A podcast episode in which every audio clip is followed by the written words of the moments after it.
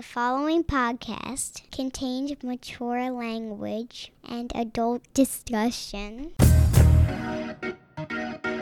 This week on Kayfabe, stories you're not supposed to hear. So we get in with Patterson and Stevens, and all they did, they had a top wrist lock on us for eight minutes. We fought out of it. They'd pull us by the hair or the tights. In eight minutes, we had a full fledged riot.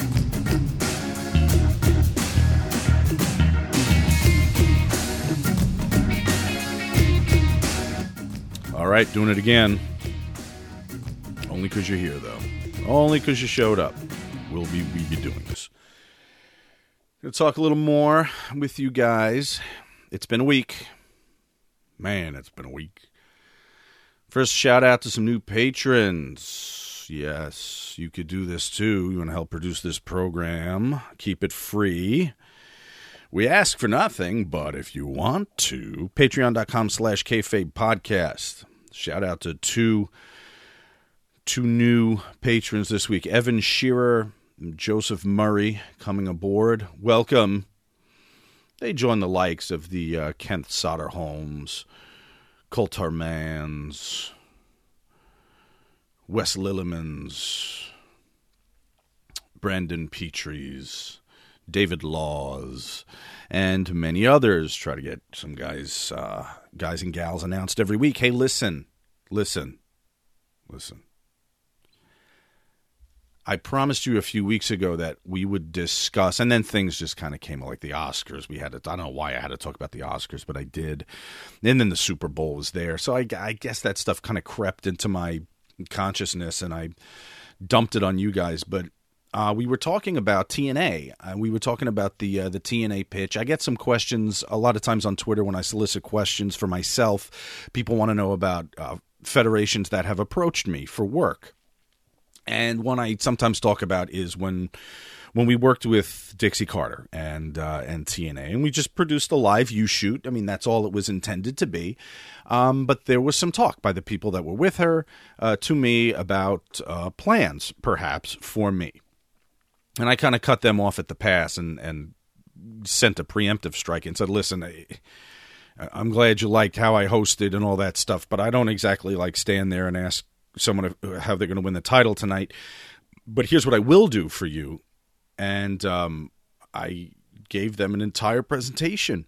I know I've talked about it on here before, and it's in my book. And I told them that what I could do is what kayfabe commentaries could do for them, which was kind of street level credibility. Taking it to the streets was the name of the presentation that I put together for them rather diligently. Um, I reproduced some pages from that PowerPoint deck actually in my book, The Business of Kayfabe, so you could see the actual slides uh, that TNA saw.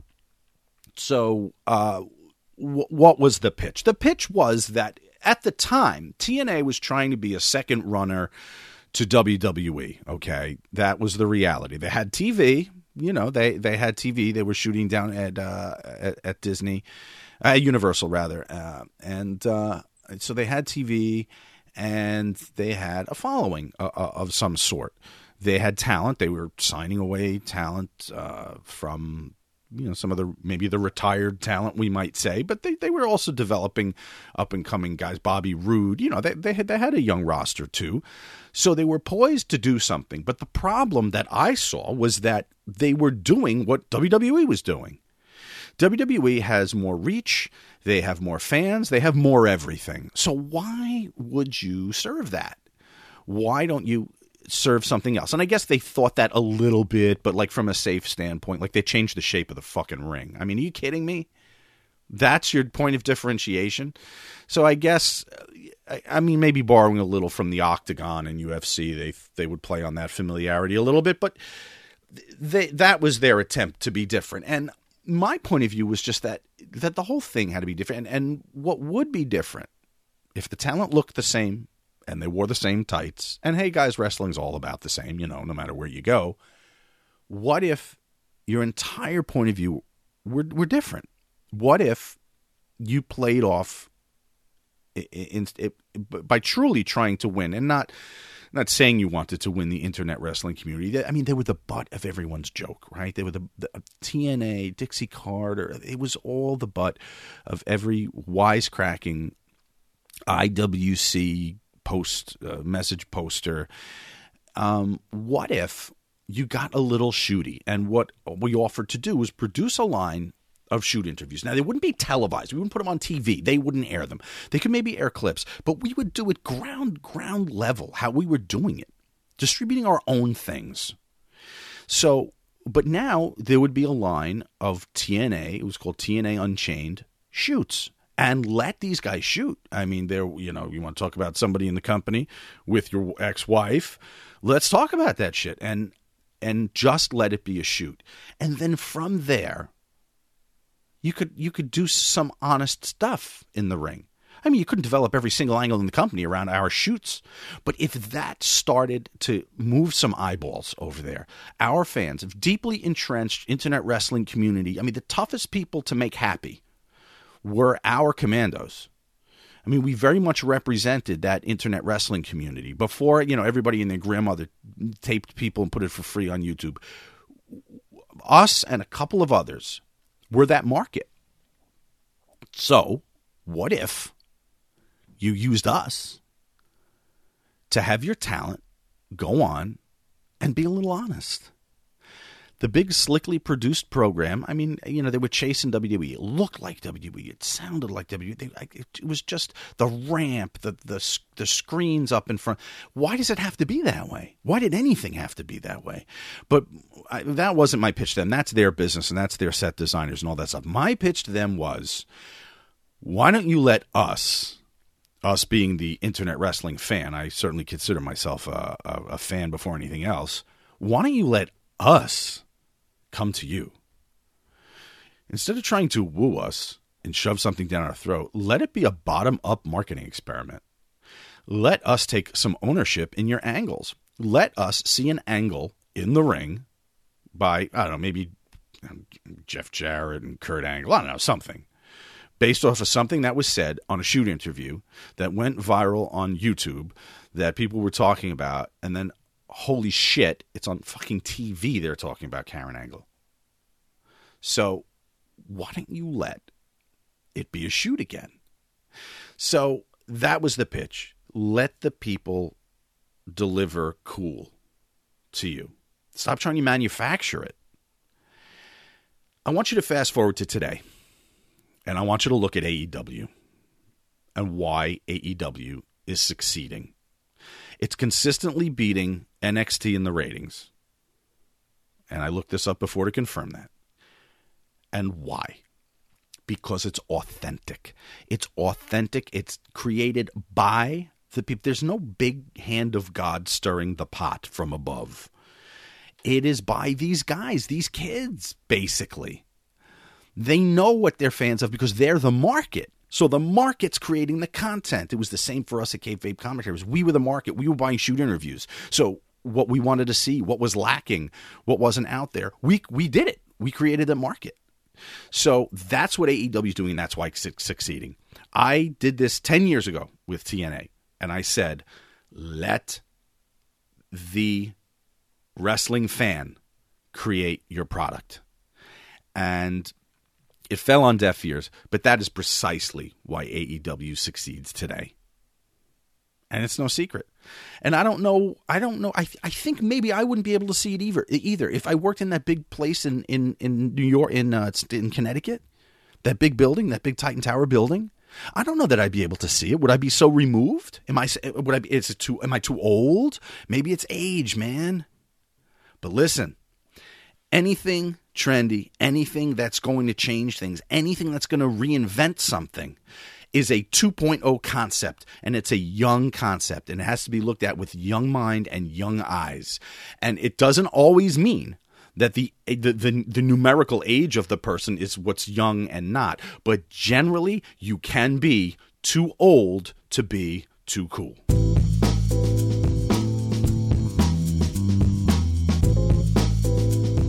If you like listening to podcasts, you probably like audiobooks. Listen, this is the audiobook revolution now. People love to hear the stories read to them. often by the authors. I always try to get ones that have the authors. And it's no different if you want to listen to my audiobooks. My audiobooks, I have four audiobooks out. Kayfabe stories you're not supposed to hear from professional wrestling production company owner. The business of kayfabe to go inside the company I ran for oh, 12 years, still running, I guess. Uh, Father's Blood, which is a look at uh, parents, fathers in wrestling who had to work the road simultaneous to being a parent, and also Sophie's Journal, my first novel, a psychological thriller. Audible.com, the perfect place to go for all of these. Uh, you get a free book with a 30 day trial. Make them mine. Make your free trial book one of mine. I will convince you to go further. If not, if you don't like uh, Audible, prefer iTunes, iBooks as it's now known, all my work is there. The audiobook revolution is here. Check out Sean Oliver's audiobooks at audible.com, at iTunes, at iBooks. Let me tell you a story.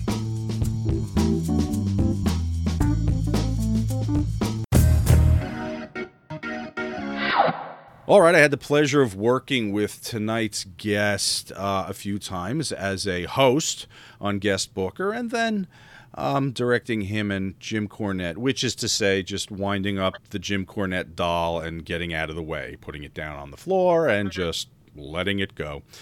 Um, it is Greg Gagne. How are you, Greg? Good, Sean. Thank you for having me tonight. I appreciate it. And how are things going for you? Uh, listen, every day above ground is a good day, right? You could complain, but who, who would listen? That's for sure. Greg, I'm going to start with it because I always talk about it, and I talked about it on kayfabe commentaries for 12 years. Pro Wrestling USA, I am fascinated by. All right, I'm a Northeast guy, so for the longest time, my only option was the Vince. Well, it was the Vince McMahon Senior product when I was a kid, kid, and then it was the uh, the Vince Jr. product, and then all of a sudden, I got to see Ric Flair and Rick Martel and the High Flyers and the Road Warriors at the Meadowlands, and it, it opened up a new world. I read about them in the magazines. I watched them on uh, Channel 11 WPIX. I, I, would seen the guys in, from Georgia TV, but now I could see them in person. So it opened up a whole world to me and then, Greg, you slammed that door on me a year later. What the hell happened? Well, you know, it was uh, Vince made his big move, and um, you know, look where they are now. I mean, it was you look back, and everybody was, you know, pissed off about it. What's he trying to do? But uh, he was the only one that could take it to the level that he's got it at now. What USA Wrestling tried to do is bring all the promoters together, from Verne Gagne to Bill Watts to the Crockett's to Eddie Graham to uh, uh, Jarrett down in Memphis, and you know everybody's ego got in the way. Everybody wanted their guys to be in the main events. It could have been really uh, sensational, I think, for wrestling, and if done right, and if just one of that group would have been able to make the decisions, uh, could have probably got it done. But uh, they all fought for their people, and, and it just uh, it didn't work out. I mean, we had the Crockett's come into Chicago, Comiskey Park. We had a great big big card there, probably had 35, 40,000 people. And uh, behind our backs in the locker room, Crockett's were trying to sign our people to contracts. Right. So, so let me know, understand the structure of, of it, how it was. Um, it was AWA and their talent. Um, Jarrett. Along with Jarrett, his talent, Eddie Graham, his talent, the Crockett's and their talent, Fritz von Erich and his talent. Fritz was gone at the time, but his talent. Uh, Don Owens in, in uh, Portland, Oregon. I mean, everybody was a part of it and all had their, their say on what they were trying to do. And, but there was, you know, nobody could make a final, everybody who wanted to make a final decision wanted to make it in their favor. And um, at it, it just it just it couldn't come together. Too many egos in the way. Did you ever think personally that it that it really would be able to gel with with with just all of the the separate interests. I mean, there's five major promoters you just mentioned to me. Um, mm-hmm. Did you ever really think that they'd be able to work homogeneously? Well, they all thought they could to begin with. Uh, they had they had we had a bunch of meetings, and during those meetings, uh, we would get interrupted because Vince all of a sudden was trying to buy our TV time slot in San Francisco, and it was back and forth with them. Or he was in Oklahoma trying to get Watts' time slot. So you know there was a lot of confusion, and everybody uh, thought they had the right way of doing it to go against McMahon, and of course, and everybody believed that.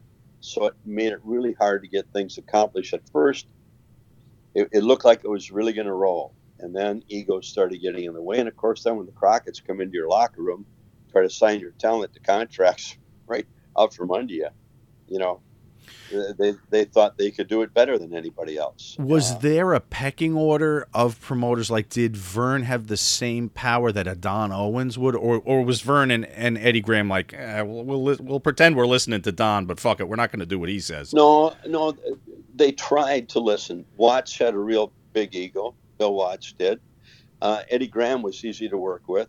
Jarrett was always trying to uh, push his agenda uh, and then there were other promoters. I mean, it just the, the Crockett's were pushing their own agenda. You know, uh, it, it, just it really made it difficult. I mean, those guys, you know, they all had such strong egos, and they'd all built their territories with the way they did it.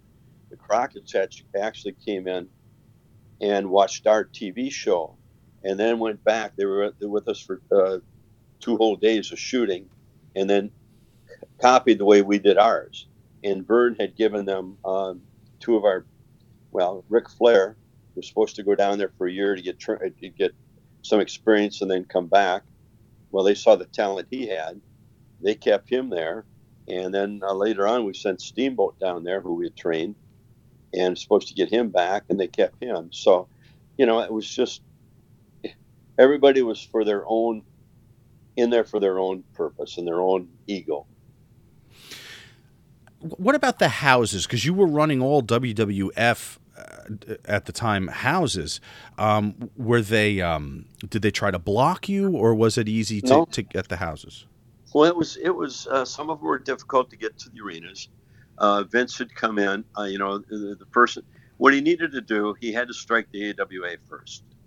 We had the biggest territory.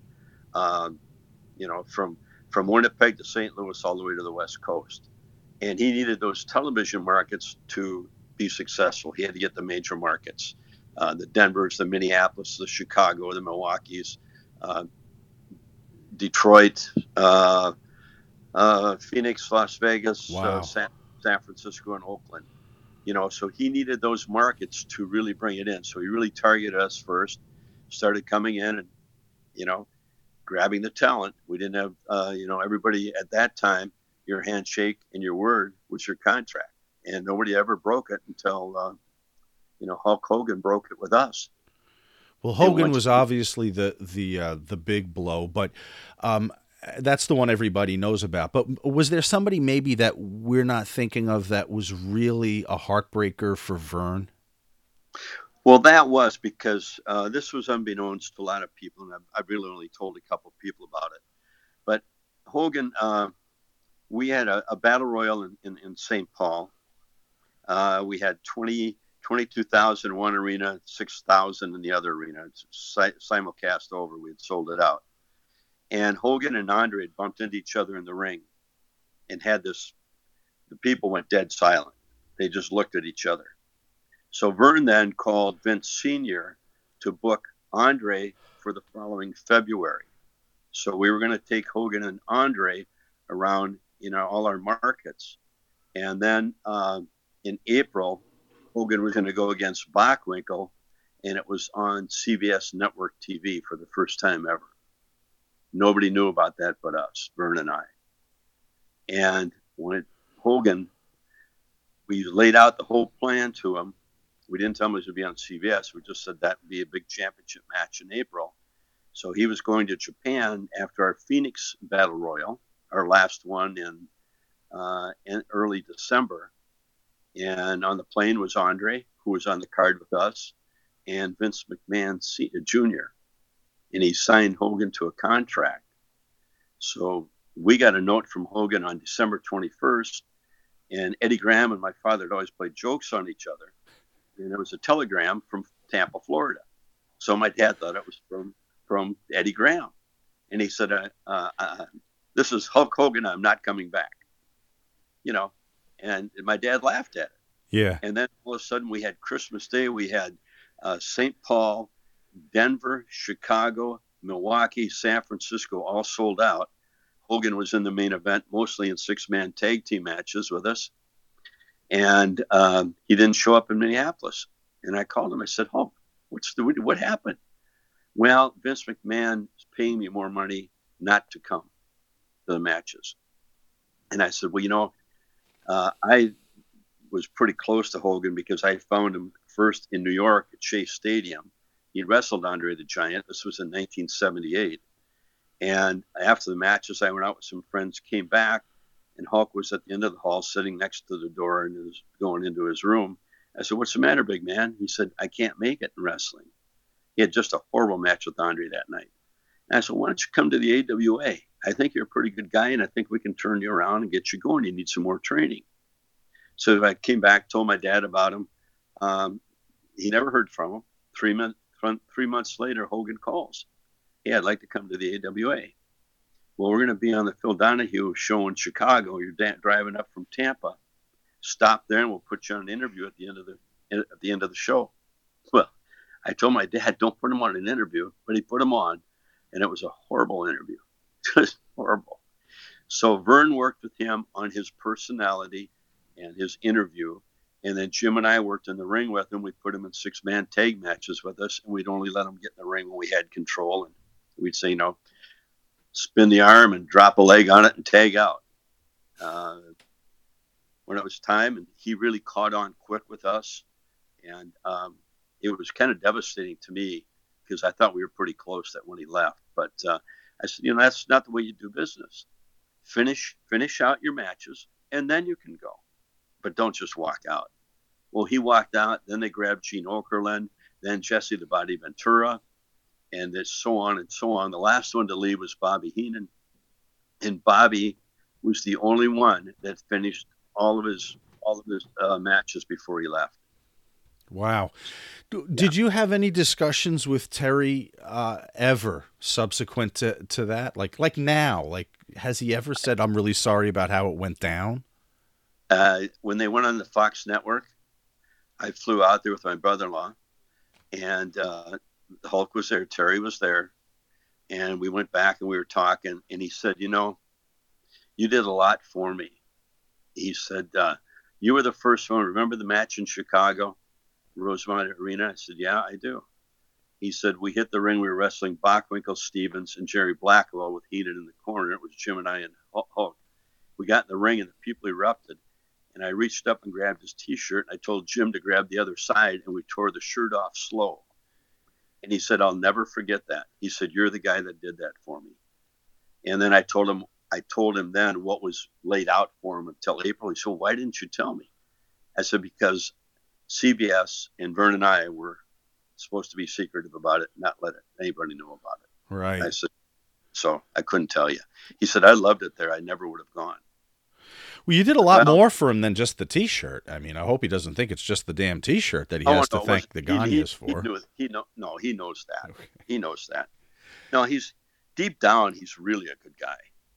What would it have taken for the opposition attempt on McMahon to have succeeded? Is it just the fact that the promoters had to get along and had to be honorable, or or is there something more that would have been needed? There was probably you, you, know it would have been nice if they would have just if they would have had a little meeting and appointed one one of the one of the guys to make all the calls all the decisions. And we really had the strongest markets and, and knew how to um, i think combat mcmahon as well as anybody. Uh, you know the crockett's had a good organ great organization. Watts had a great one. But i think our talent was a little different than what they had. And um, well, I, you know what? That's such a hard one to, to even answer, even think about. But I think Yeah. if they would have just had one guy make the decisions, if everybody would have gone with it, it would have worked. Because think about not- what you not- had. You had you had the houses. You had the big houses. You had television in the New York market. Um, Mhm. at I, I think did you follow WWF maybe in New York? I'm trying to think. It was definitely a Saturday mid I, morning. you know? I don't even know what time we were on there, Yeah. but uh, it was a pretty good time slot. Yeah, it was. And and um, I mean, you had the biggest names in the sport. It just Yeah. seems like almost too good to fail. Yeah, it could have been. It could have been, but you know, uh, still thinking about it and thinking back on it. I don't know if you could have done it without Hulk. He was the key. He was the key to the whole thing. And without him, you know, we might have had a good good run for a while. Um, you know, it's just you know, it's, how, how do you even? We don't. I don't know. I don't know. can't It's nostalgia. It's nostalgia, Greg. A boy can dream. Please don't take Yeah. that away from me. I'm not trying to take it away from you. Um, I think we could have taken him. How about that? wh- where do you stand on today's product? Uh, you know, I'm I'm a little uh, little torn about it, but it is what it is. You know, and, and you look at all professional sports; they all evolve into something different. Uh, look at this year in baseball; all the home runs that were hit. Um, you know, I think Major League Baseball knows that you can't have one to nothing, two to nothing games and draw people. And I think they juiced up that ball a little bit, created the home runs, and they had more interest than they've ever had. Uh, hockey has changed. Uh, you know, every sport evolves into something different, and wrestling is no different. It, it's evolved now. I call it a live video, uh, a live video game. Uh, you know, I, I just uh, they don't. Re- there's very little wrestling anymore. It's more flipping and flopping. And McMahon, you know, he, he follows. I mean, he he's a really a bright, bright man, and he knows that the attention span for the viewing audience is eight seconds. So he doesn't want them clicking off. So they've speeded up everything, and it's just, uh, again, I think it's just a live video game. But the talent, the talents, they're fantastic. The athletes are great. Uh, they work hard in the ring. Uh, just a different philosophy than what we, we grew up in. I had Blair, uh, Brian Blair, on a few weeks ago, and um, we were talking about. I was talking to him about uh, guys with amateur backgrounds that then became professional wrestlers, and I always thought that from a believability standpoint, everything from a punch. I'm not even talking about chain wrestling or any kind of amateur moves. A punch from Brian Blair, a knee drop from Brian, Brian Blair was so much more believable than anything from a Dusty Rhodes or a Hulk Hogan. I'm just talking about from a believability standpoint when the illusion was important. Um, do you buy that? And if so, why? What was it about the amateur background that made them good professional wrestlers? Well, I'll disagree with you. Okay. A lot, a lot of the amateurs that came into it couldn't adapt to the offensive style of professional wrestling because they were so defensive orientated. Amateur wrestling is so. De- I can name hundreds of guys that were amateur wrestlers that never made it, and they came through Verne's camp. They just couldn't quite grab the concept because they, you know, from the time they were seven or eight years old, they're in wrestling camps, and it's all defensive wrestling. And now, when you get in the pro style, it has to be more offensive. And they just uh, some a lot of them couldn't adapt to it, and a lot of them didn't. You know, there's only a few amateurs that made big money in professional wrestling. Did you guys then in the training camp in the barn? We always hear about the barn. It was Oh, true, the right? The barn. Oh, shit, it's true, man. it's, it was the most thrilling thing I've About ever been. about in 10, de- 10 degrees. Uh, Uh, How about 15 below? So six o'clock in the morning, fifteen below, taking uh, back bumps for four hours. I, I, it should be punishment for traffic violators. we actually did. We started in September. We ended on January, end of January. Verne had this old barn. There was no windows in it. One light bulb above the ring, and we'd go in. You know, at about three in the afternoon, and in the wintertime, at by four thirty, it's it's dark, and it would be uh, in January. We got to a few of them where there were fifteen below, and we'd go six hours a day, six days a week. Uh, Started an hour of calisthenics, finished with an hour of running, both sprints and up and down clay cliffs over in this riverbed that was far, not too far from us on the Minnesota River. So you'd have to get out of the barn and run into the river then? Oh, oh yeah. Oh, Oh, yeah. But then four hours in the ring, and we we would probably take uh, the second hour was a lot of uh, more conditioning, learning how to hit the ropes. Uh, the next one was holds and counter holds, and the next one was we probably took each one of us maybe a thousand bumps a day, learning how to fall and protect ourselves. And then as we got into January, when we were all progressing, they had a drill. Would be one guy in the middle of the ring, and the other five of us. It was Ken Patera, Ric Flair, Jim Brunzell, the Iron Sheik, Bob Bruggers, and myself. And we had sweatsuits on, you know, the old gray sweatsuits. yeah. And uh, you'd have a pretty good sweat going. One guy would get in the middle, then the second, the next guy in line would get in with him, and and Verne would just call out, uh, grab a headlock, uh, two tackles, hip toss, arm drag, uh, body slam, cover him, one, two, kick out, arm drag, and the guy would be in there for three minutes with each guy. So each guy got you know 15 minutes. So you'd get this good sweat going, and then you'd come in and you'd be at the end of the line, and it's 15 below zero outside. And you know, all of a sudden you can feel your sweatsuit from the sweat starting to freeze. And then they run in and they call a body slam, and Jesus is like your whole body went to pieces. you Yeah. know? And Yeah. listen, three of the six that you mentioned were probably up partying the night before, but I can't imagine you'd be able to, whether you were Ken Patera and the Iron Sheik or not, with uh, with a regiment like this. Well, not at that time. None of them did. I mean, uh, Bruggers liked to go out and party, but the rest of us, not not too much. We usually went and lifted weights afterwards. Right. Oh, More after after that, After that, Jesus Christmas.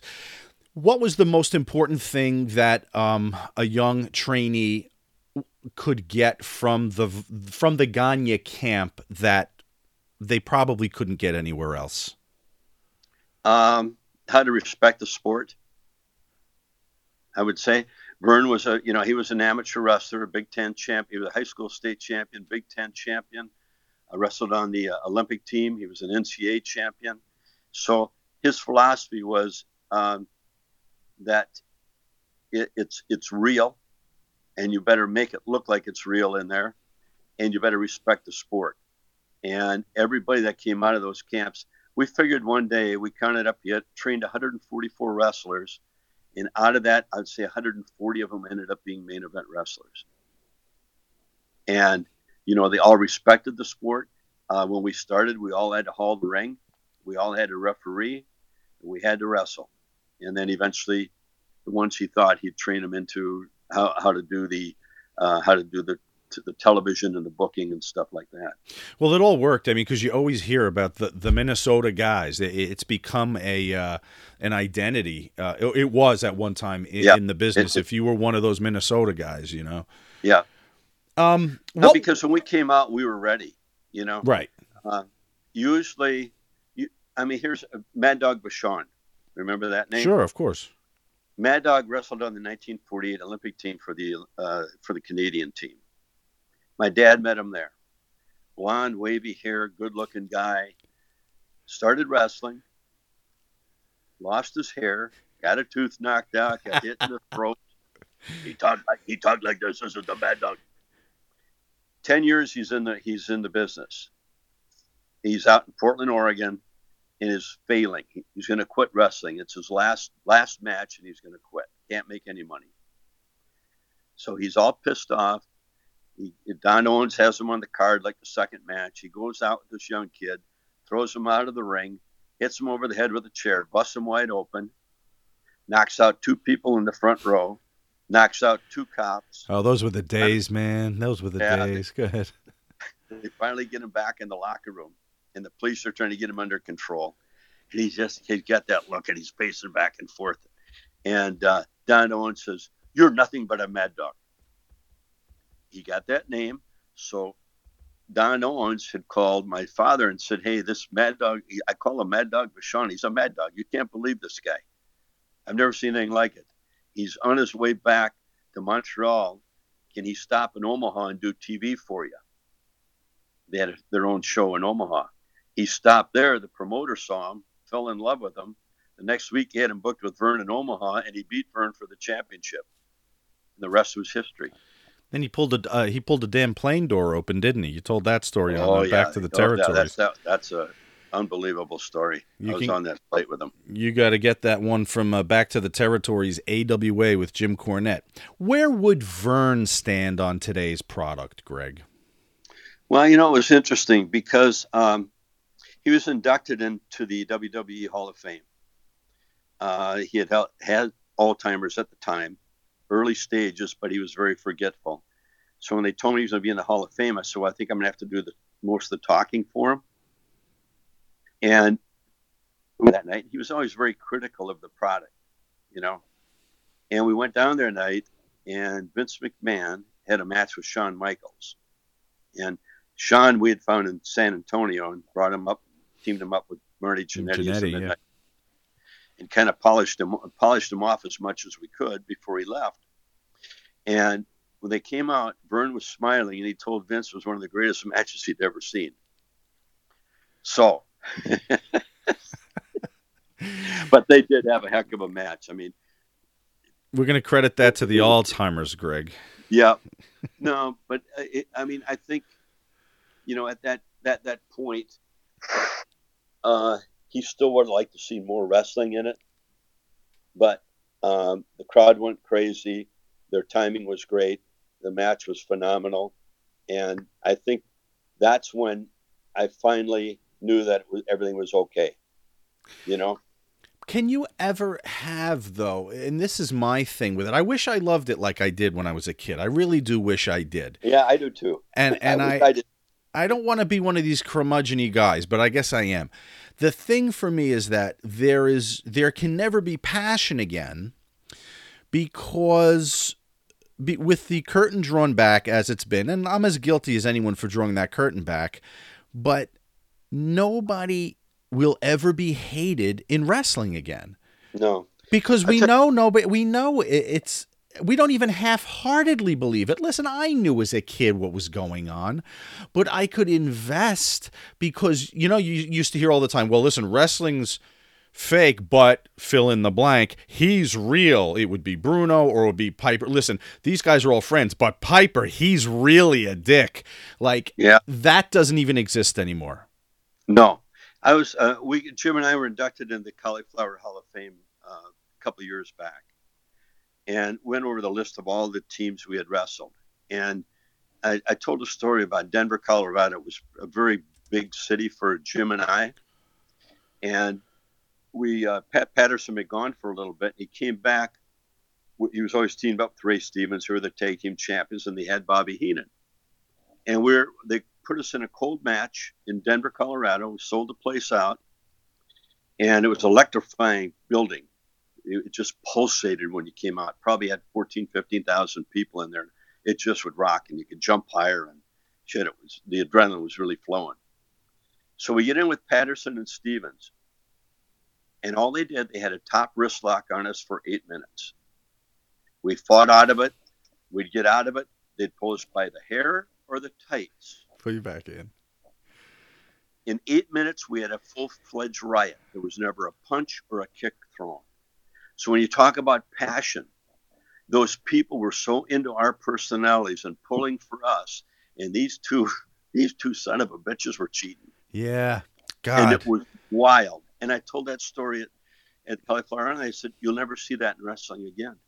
no and if And that was the, the people just they, they got into your personalities, you know, and they either liked you or they hated you.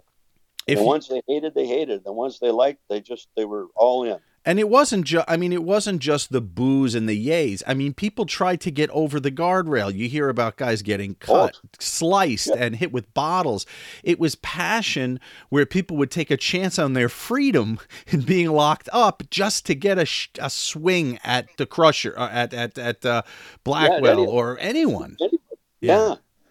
I mean, in Chicago, even the good guys walked to the ring. They're taking pot shots at you. You know, That's that Chicago for you. that. Chicago and Philly. It was worse to Yeah, be like a baby Philly, face in Philly. too. Yeah, Boston, never right. had that opportunity, but I've heard about it. If you want to meet uh, uh, the aforementioned Jim Brunzell and Greg Gagne and uh, get your photo taken, uh, get an autograph. Maybe they'd even double drop kick you for the right price.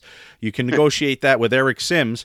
Uh, go see the High Flyers on uh, March 7th, Saturday, March 7th. They'll be there from 10 a.m. to 3 p.m. Um, at a table at the ESS Promotions table at the big event um, in Queens. So you can get all that info at esspromotions.com. And then you also have uh, an opportunity if you want Greg alone, if you if you don't like Brunzell for some reason, if you were involved in the lawsuit that he had against Vince McMahon that he won, and you're angry with Mr. Brunzell, then you can get Greg by himself also. Uh, go to esspromotions.com for all the information.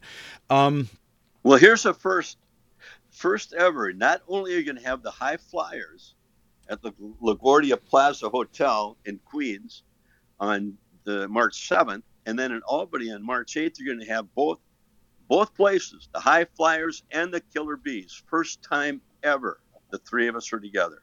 Yeah, that's no joke, guys. No um, joke. Uh, let's go to Twitter. We have some questions from the general public for you. Um, uh, Jim uh, says, uh, "Was he ever pissed his dad never gave him the title?" No. Never. Was it ever a discussion around dinner or anything? Uh, no, not really. The uh, one promoter in Milwaukee uh, wanted me to have the title in the worst way, but uh, you know, it just wasn't. It wasn't right. And you know what? Kudos, kudos to Verne because uh, he he didn't feel the implicit pressure to have to do that, as maybe so many of us would with our kid. No well, you know what? I really didn't want. I mean, I had a good thing going with Jim. We were the tag team champions. We were successful. Uh, it, it would have. We had. I had some great matches with Nick Bockwinkel, and the one in Milwaukee, Verne was in the corner, Heenan in the other one, and the promoter was a little upset that night that they thought I should get the title or win the title. But Bockwinkel had a commitment in Japan next the following week, and uh, you know it would have messed that up. So, no, I was never pissed off about that or anything. I, you know, I just want to do my own thing and be my own person. And if the title was there for me, it was there. But very you know. good. Um, let's jump over to Dylan Apple, who says, "When the Rock and Roll Express was working in the AWA, was there any talk of them working with Bad Company? I feel there was money with those two teams, especially with DDP as the manager of Bad Company." Uh, uh not really. I mean, they just, uh, I, I can't remember that well, but I think they were all four heels. And I don't know if that would, at that time, uh, I don't think it would have worked that well just because the time and place. Maybe if it had been earlier when, when we had everybody there, it would have worked. But at that time, probably not. Okay, very good.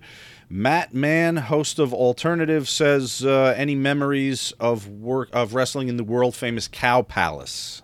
Oh God, I can tell you, great. This is this is probably uh, this this meant more to myself, Jim Brunzell, Tito Santana, and Rick Martel than probably anything we ever did in wrestling. The Cow Palace was a huge arena, and we had to defend our title, tag team titles. It was a big card that night against Santana and Martel. Santana and Martel walk out. They're out first. People are booing and going, bullshit, bullshit. What the heck? So then we walked out, same thing. 18 minutes we heard this for 18 minutes. And Jim and I, we had spot after spot, and Martel and Santana kept coming out on top. And after 18 minutes, we had the Cow Palace standing and we went we went 30 some minutes with the match and kept them standing from that 18 minute point up and got a standing ovation when we got out of there. Wow. And every guy in the locker room, Bockwinkel, Stevens, Verne, Vachon, Blackwell, they all came up to us and said it was the greatest match they'd ever seen in the way we controlled the crowd. That's beautiful. That, that, probably meant more to us than anything we ever, anybody ever said to us in wrestling because it was it was a really difficult place to, to work and to get the people turned like that uh, you know took a lot of a lot of hard work and a lot of psychology Um, along the lines of serious wrestling questions like that, Sean of the Dead X6 asks, How are the rats in the Twin Cities? Also, did you ever get to armbar Robert Fuller's hog? Don't even don't know what he's talking about. Robert never, Fuller's hog. Never dressed next to Robert Fuller. He's supposed to be legendary for his uh, appendage. Oh, oh, I happened to walk in the shower one night, the first time I ever saw him down. I don't think we are down in Nashville, and uh, I ran out of the shower. yeah, I think Honky Tonk Man said he could actually put an arm bar on the thing. Probably could. um, How did that ever come up? Had what the hell else do you talk to Wayne about? Um, uh, and how about the the ladies in the Twin Cities? How about them? Come on, you were a young man. You were a young man working uh, on television. Yeah, but you know, it was uh, it was it was fun. We had a lot of fun. We had a lot of fun, and uh, we had some really, uh, yeah, we had some good times in the AWA. Uh, some of the best. Oh man, it's hard to say. Winnipeg was great. Uh, Denver was fantastic. Chicago was okay. We kind of stayed we wrestled on the south side, stayed on the north side, so a lot of the lady fans didn't make it up that far. But in Denver, we were just across the, the, the street from the arena, and that place was full at night after the matches. Uh, you know, who did the best? Who did the best? Who cleaned up? Who, who was it? Rick Rude? Who would it have been? Uh, Shawn Michaels, uh, Michaels and Jannetty. Well, they were a little different cats. Those two, they did they did well. Uh, I I think though the popularity was more before they got there. The crowds were bigger, and we had more response. Uh, uh, uh we did okay. If you tell me it's Pampero Firpo, I'm jumping out the window. No, no, that wasn't okay. Firpo. Uh, no, we got some great stories, but I'm, I'm not going to tell them here tonight. what the hell does a Pampero Firpo rat look like? Think about that. What you'd ha- what you'd be running into? Saw, never saw. I never saw him with anybody. Okay. He what what Pampero liked to do? He liked to play gin, and he liked to. He also liked to gamble. He he played slot machines out in Vegas, out in uh, Reno. And one night we're in, we get to Omaha, and we've been playing gin on the on the plane, and I was had him down a little bit. And so after the match, he wanted me to come to the room and play gin. So we're playing gin, and about four in the morning, he's down fifteen hundred dollars to me. So I said, Firpo, I can't take anymore. I went to get up. He ran and blocked the door. and he's got his arms out. He's going, No, you know that voice of his. you could hear him all over the arena. You got to keep playing with me. So I sat down. I lost three straight games to him, 500 a game, and, and got back even, and then I could go to bed. Oh Jesus, that is yeah. not not a good end of a story for you. No. Um, let's see. Get a couple more here. Uh, no gimmick guy says uh, Greg's recollection of the now legendary antics of announcer Larry Nelson would be very interesting. I don't know what he means by that question. Larry was a great announcer uh, did a great job for us. Uh, came off uh, doing radio. So, what kind of antics? I, I, was he known for running around with his pants off at the hotel in the lobby? I don't know. What the hell would it have been? I don't know. I never heard that. Okay. No, I just threw that out. The first thing that came to mind, oh. obviously. Uh, yeah. Mike says, "Who came up with the Wrestle Rock Rumble?" Uh, promotion company in Minneapolis. Oh, a third party. A third party. Okay. Yeah. Um, and Jesus Wept says, uh, What do you think Verne would have thought about? Well, I asked you about this. What Verne's yeah. style of wrestling today? Uh, let's see. Oh, well, here's what I think Verne would think. Okay. Go ahead. Verne always wanted to take wrestling to the national level. He always thought it was as big as, as football or basketball or hockey or bigger than those two. He wanted to take it to that national level. Vince McMahon has done that. And I have to give the McMahon family credit because the only ones that could have done it. Nobody else could have. And they took it and brought it to a level now where it's on Fox Network, it's uh, on USA Network. Uh, they're all over the place. And it's the McMahons that did it. And I give them credit for it. It was a lot of hard work to get it.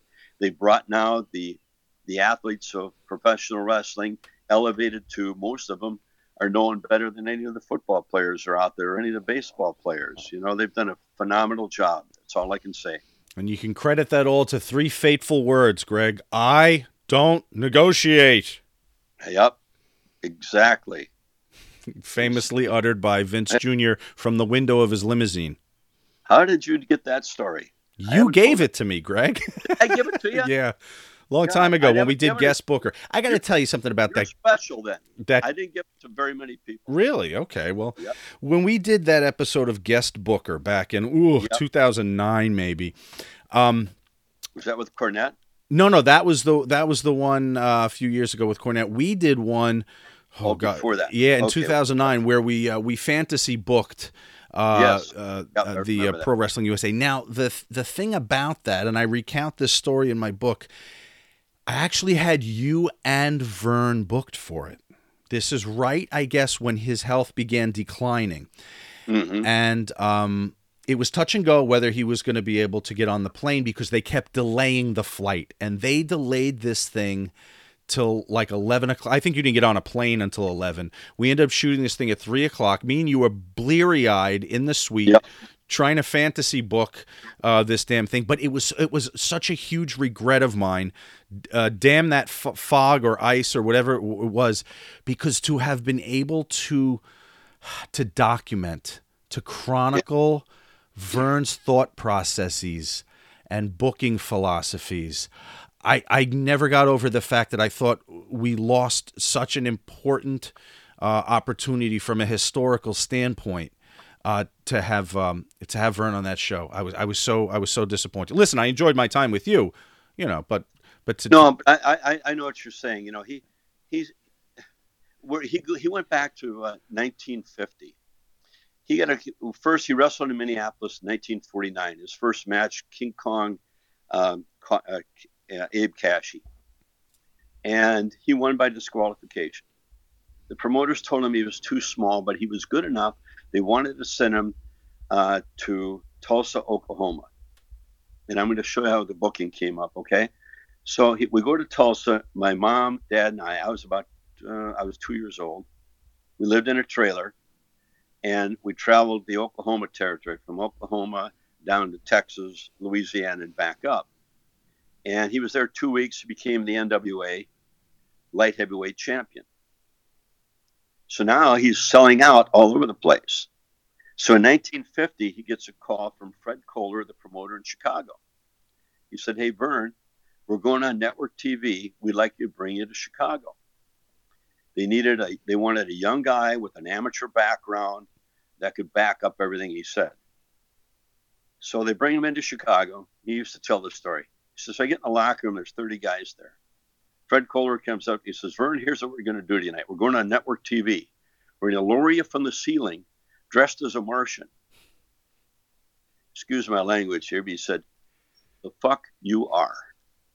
He said, I'll tell you what, Fred. I was a high school champion, NCAA champion, Big Ten champion, wrestled on the Olympic team. I got wrestling boots and tights. I'm going down to the ring right now. All these guys can come down and line up. I'll take them on one at a time, two at a time, or three at a time. If I don't beat them all, I'll retire. And nobody get in the ring with them. was that was that a, a rib or was Kohler going to do that? They were going to do it. No, it wasn't a rib. No, he, he was so serious. So he got in the ring, and, and the people really accepted him right away. And then him and Pat O'Connor were sent to Buffalo, New York. This is the first match now that two people from the network TV have gone in to a territory. The promoter had brought two of them in, Pat O'Connor and Verne, into a tag team match against whoever their heels were at that time. So he's telling the story. The plane is late. We land. We get into Buffalo. We get in a cab. We're, we're the, there's cars all over the place. We can't get to the arena, and we're going shit. What's going on in town tonight is going to kill the gate. They got there. It was for the wrestling. They had sold out the arena, and they had twenty to thirty thousand people standing outside to get in. That's when he knew the strength of TV. And a guy named Jim Barnett, you're probably familiar with that name. Sure. He wrote he was he did the programs for Chicago. And Jim had a good feeling for talent. So Verne said, "We got to turn this thing around. I want more athletes in here. I'll train them, but we want athletic people, and we're gonna we're gonna take this network TV and, and go with it. TV is that's when he, he, he found the strength of TV, and then he developed guys like uh, well Hot Schmidt. He brought in Killer Kowalski, Dick the Bruiser, who he played football with in Green Bay, uh, Kenji Shibuya, Mitsu Arakawa." Uh, oh God, there was a whole list of them. I got a, uh, I've got a good, uh, uh, oh, what is it?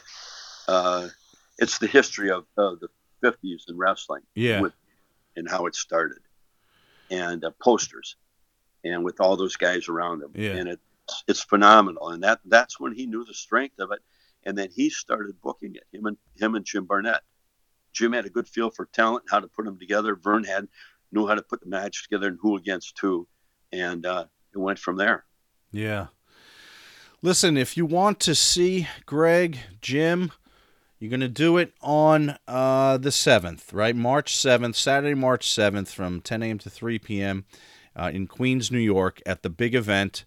Um, it's uh, $40 for a team autograph, uh, 40 for a photo op, and then a, a combo for $60. But listen, you know, you, you can pay more. They, will maybe they'll put a few moves on you, uh, put a few holds on you for the photo. Not too um, many moves anymore. I've had three back surgeries. Brunzell's had two knees replacement. B. Brian Blair's had neck surgery. Listen, doing too much. Let's see. We'll sign. We'll talk. Unlike Vince McMahon, Greg does negotiate.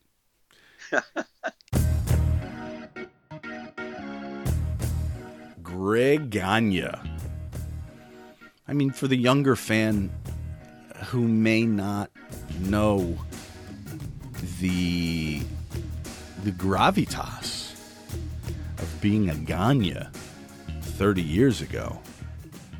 Shit, man, you were in the Midwest, which which really stretched from San Francisco through Nevada and up in the north, uh, in the in the northern Midwest, certainly Minnesota, and the AWA, the reach of the AWA, and Verne Gagne was legendary. Absolutely legendary.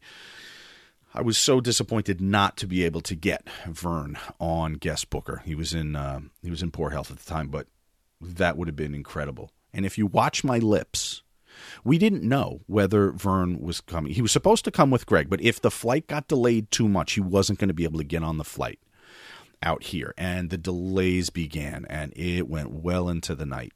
Well, we shot that opening earlier in the day, and the closing line, I say, uh, join us for guest booker with the Gagnes. Well, if you look very closely to my lips, um, it they still form the words the Gagnes, but you will hear with Greg Gagne because I had to go in and dub it when he uh, when he when Verne ended up not coming.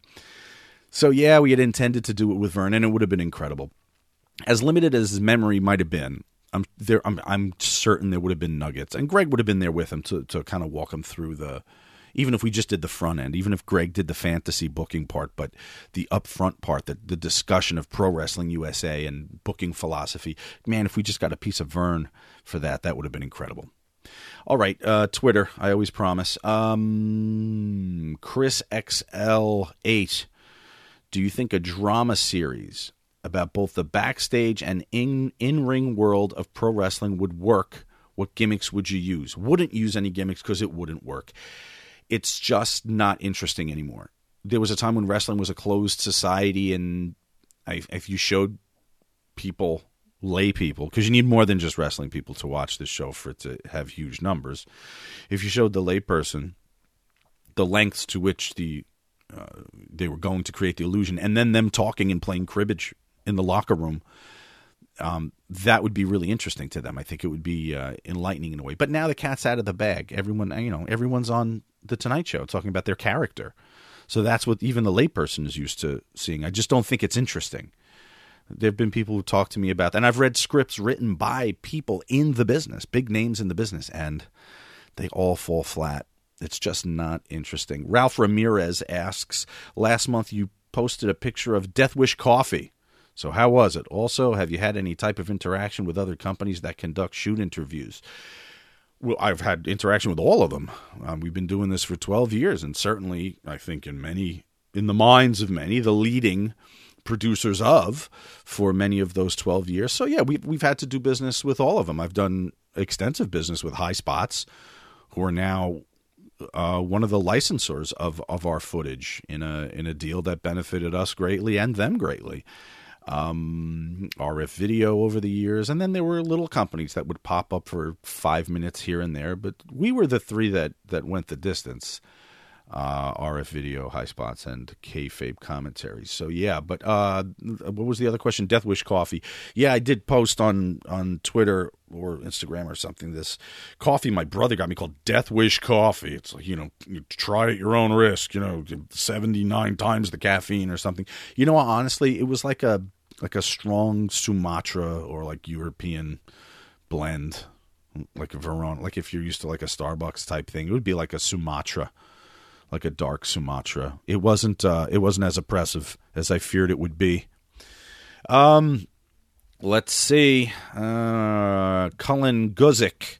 Which pro wrestler has passed that you would like to interview for your network? I get that a lot. It's just the ones that that should have been a part of some of this programming. Dusty Rhodes should have had a spot on guest booker. My God, how could I have purported to produce a show that profiles the most creative minds in wrestling and not have Dusty Rhodes on it? Uh, that's a great regret of mine. You just never know, man. You know, you never know when time's going to run out like that. So, what can you do? I, you know, I, it was. I think it was a surprise. It was a surprise to me that um that Dusty left us. Derek, were you nervous interviewing New Jack? I've never been nervous interviewing New Jack. I've always liked New Jack. I've always gotten along with New Jack. New Jack's uh, New Jack's a great worker, and he um, and he knows what it takes to be interesting in the ring and interesting out of the ring. Uh, he's a worker through and through. I mean, as a compliment. Oh, Midnight Gritty, will you please team up with Corny? I need that content again. So does the rest of the world. We're all waiting. Paul Rogers is the hardest part of your job getting the guest to open up fully. Some guys look great on paper, but just don't open up enough to expand their thoughts. Bob Orton. Whereas other guys have proved to be nice surprises, showing their personality and charisma. Greg Valentine. Great question, uh, and a and a, a such a staunch reality of our business as producers of this kind of content. The biggest name, not always the most entertaining person to listen to for two hours. Conversely, someone who was in the right place at the right time, not always the best guest uh, to communicate his ideas. You brought up Bob Orton, so I'll bring up Bob Orton, not to pick on anybody, but Bob, let's look at WrestleMania 1. Bob was involved in the main event of WrestleMania 1. So my choices to cover WrestleMania for our series Supercard realistically would have been Bob Orton or Paul Orndorff. And I've heard Paul Orndorff on shows, and and he was not going to be the most interesting guy at the time. And for you know, for a couple of years before that, we did work with Paul Orndorff for our when we were first getting started, and we produced our MP3 audio commentaries. But um, at, I mean, at the time, uh, Paul would not have been. There was, there was a lot Paul didn't remember. I, I, heard Paul on air, like asking, "Did I come into WWE as a heel or a babyface?" Like, if and, and I'm not putting him down. I'm just saying, like, you want me to sit there and grill him with intense questions. I mean, some of those things are real detail rich, you know, and I didn't want to do that if, if someone wasn't going to be able to answer them. So, uh, yeah, so that sometimes is a challenge. And and look, I always try. Let's say Eric Sims, okay, Eric Sims, super agent Eric Sims. If he's bringing me talent, and I'll say, listen, we're covering WrestleMania. He's got to know WrestleMania. He's got to know the details. Talk to him, talk him through it. I mean, I'm of course more than happy to do it, but as everyone knows, you know, Eric likes to keep people far away from those that are hiring them and uh, tell them as little as possible uh, about what they're going to be doing. So I would always say to him, you know, please make sure that we can go into into detail. And most of the time, it's fine that that there's a. Uh, and listen, I have with me Anthony would always do extensive research if they had any question or, or were unsure about any aspect of what we were talking about. I had so much that I could read them that it certainly jogged their memory. Uh, in in many cases, when I could get them the script in advance, we did that um, because it, was it was oftentimes necessary. 3J Platinum. When will New Jack be on the podcast? Soon. Uh, ho- hopefully, New Jack will be on soon. Uh, haven't talked to Jack in a while. It'd be good to talk to him again. 3J Platinum also asks, love kayfabe commentaries, love the podcast even more. What are your thoughts on Sunny and what would she like to record with? Look, Sunny is no one that I'd want to be married to, but I, I just have to talk about this from a content standpoint, guys. Sunny is good content. We get shit a lot of times because maybe people tell tall tales on shows. Though she has told me she's we are the only content producer she never made shit up on. But she's entertained. She fucking gets it. And uh, listen, I don't know what to say. Everything we've ever done with Sunny, I found uh, to be successful. I, I, don't know if you want me to badmouth her, but I, I, she's deeply troubled, you know, from personal life, of course, and substance abuse and all that stuff. And uh, we had a very honest break breaking kayfabe. I think probably the most honest she's been. A little bit of work. I could tell when the working started a little bit, you know. But she's a fucking worker through and through, man. That's her. That's her deal.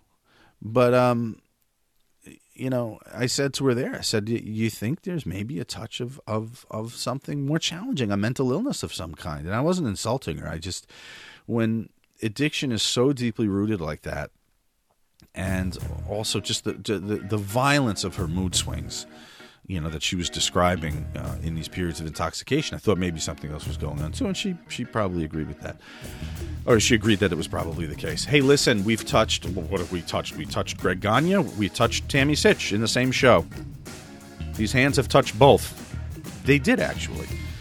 Handshakes all around. Listen, guys, become a patron of this show. Patreon.com slash kayfabe podcast. And uh, and don't forget that we're here every week, for for Christ's sake. This has been a production of Sean Oliver Media. Music by the great Kevin MacLeod. Licensed through Creative Commons license. And your job is to be the hell back here next week. So do it.